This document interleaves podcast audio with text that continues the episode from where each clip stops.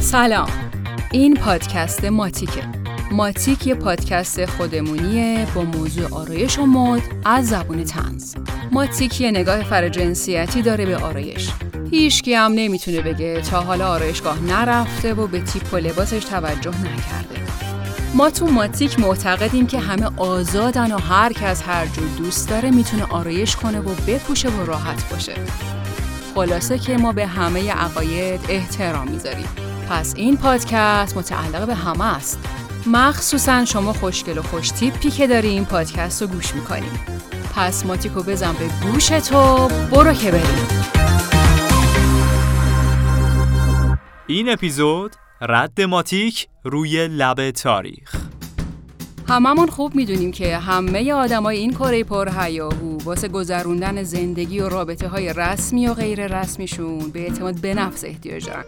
خیلی هم بهتر می‌دونیم که زیبایی و اعتماد به نفس جز علت و معلولایی که همزمان شدنشون با هم می‌تونه یه دنیا رو به هم بریزه. هستن آدمایی که واسه رو بودن گوی سبقت کی از همه خوشگلتره حاضرن بلاهایی سر خودشون و صورتشون بیارن که با شکنجه اردوگاه اجباری حزب نازیسم خیلی فرقی نداره. کی از همه قشنگتره؟ کی از همه عزیزتره؟ کی از همه عاشقتره؟ درست حد زدید دارم از آرایش کردن و ترمیم و تغییر چهره حرف می‌زنم که اگه نبودن اون موقع تازه معلوم می‌شد که کی از همه خوشگل تره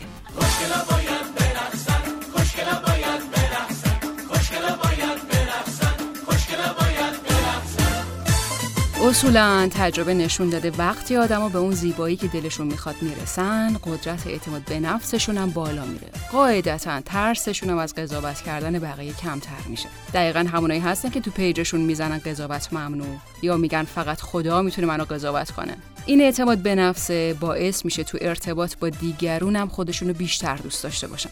ممکنه واسط عجیب باشه اما بعضی وقتها زیبایی به تنهایی می‌تونه حس کافی بودن بهمون بده. تا جایی که بی خیال همه نقاط قوت دیگمون بشیم و به قول معروف افسار کار از دستمون در بره. جا داره الان بریم صدای یکی از همین آدم جذابا رو بشنویم. ما خوشگلترین مرد ایرانم. خوشگلیم هم کاملا طبیعیه. هیچ گونه عملی صورتم انجام ندادم. همه خوشگلایی که قبل ما دیدید اونایی که بعد ما خواهید دید اونا همه سوتفاهم بوده. معیار اصلی خوشگلی منم.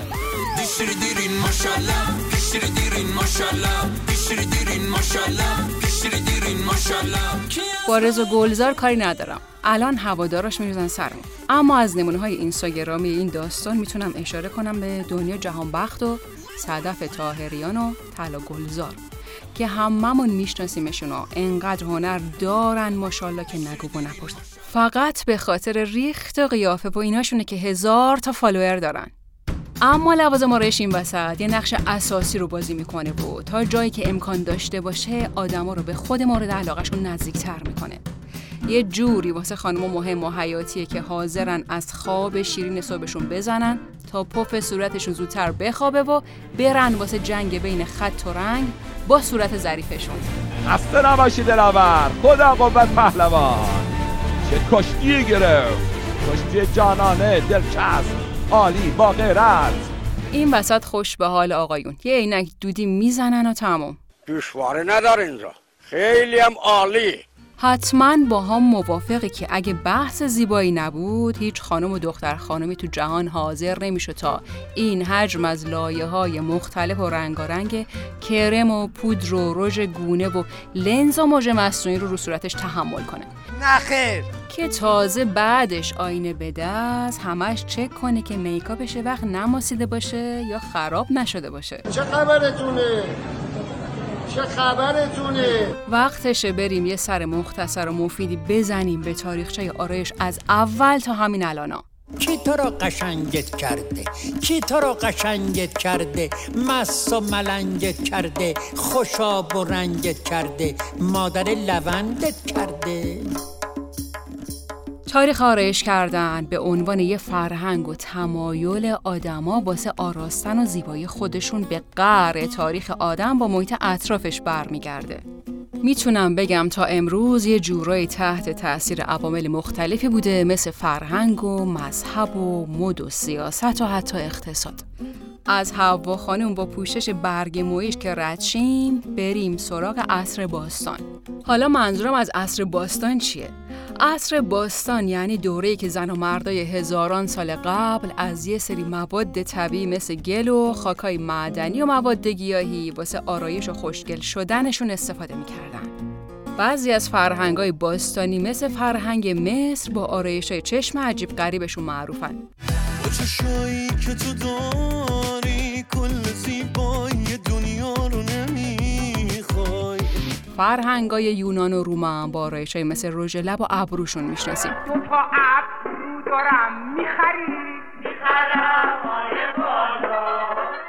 فرهنگ های آسیایی مختلف هم واسه استفاده از مواد طبیعی واسه رنگ کردن مو و پوستشون تو دنیا شناخته شدن.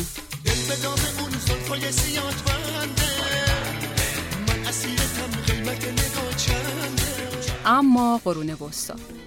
قرون وسطا همینجوری که از اسمش پیداست دوره بود که تو اون تمایل به آرایش کردن کمتر شد و بار زیبایی رو روی دوش خانم انداخت. هر چند تو بعضی از بازه های زمانی و تو بعضی از مناطق آرایش های عجیب غریب خاص پادشاه ها و اشراف زاده ها بود. همون آقازاده هایی که می‌رفتن اندرزگو واسه دور دور.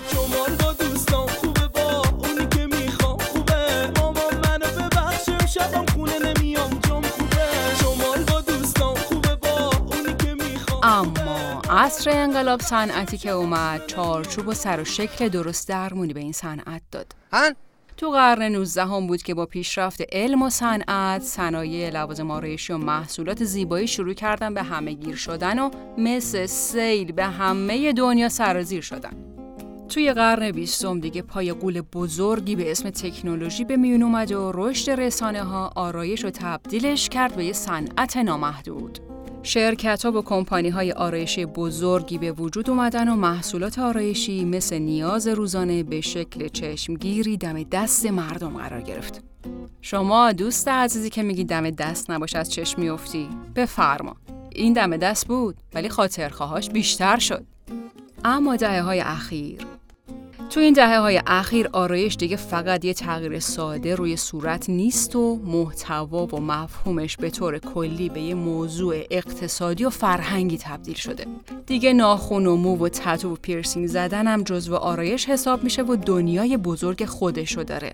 به طور کلی چیزی که تو این چند دوره مشترکه و به چشم میاد استمرار و تداوم آرایش کردنه که خدا رو شکر هیچ وقت هم قطع نشده و طرفداراشو از دست نداده و این فقط می‌تونه یه معنی داشته باشه. اینکه میل و اشتیاق به زیبایی و زیبا بودن هیچ وقت از مد نیفتاد و مردم دنیا از آنجلین و جولی بگیر تا بهار رهنما همیشه دنبال خوشگل و جذاب شدن بودن و هستن.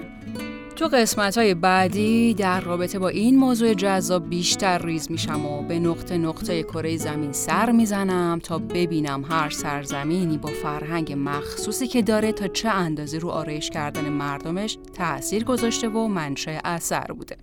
با ما همراه باشین خوشگلا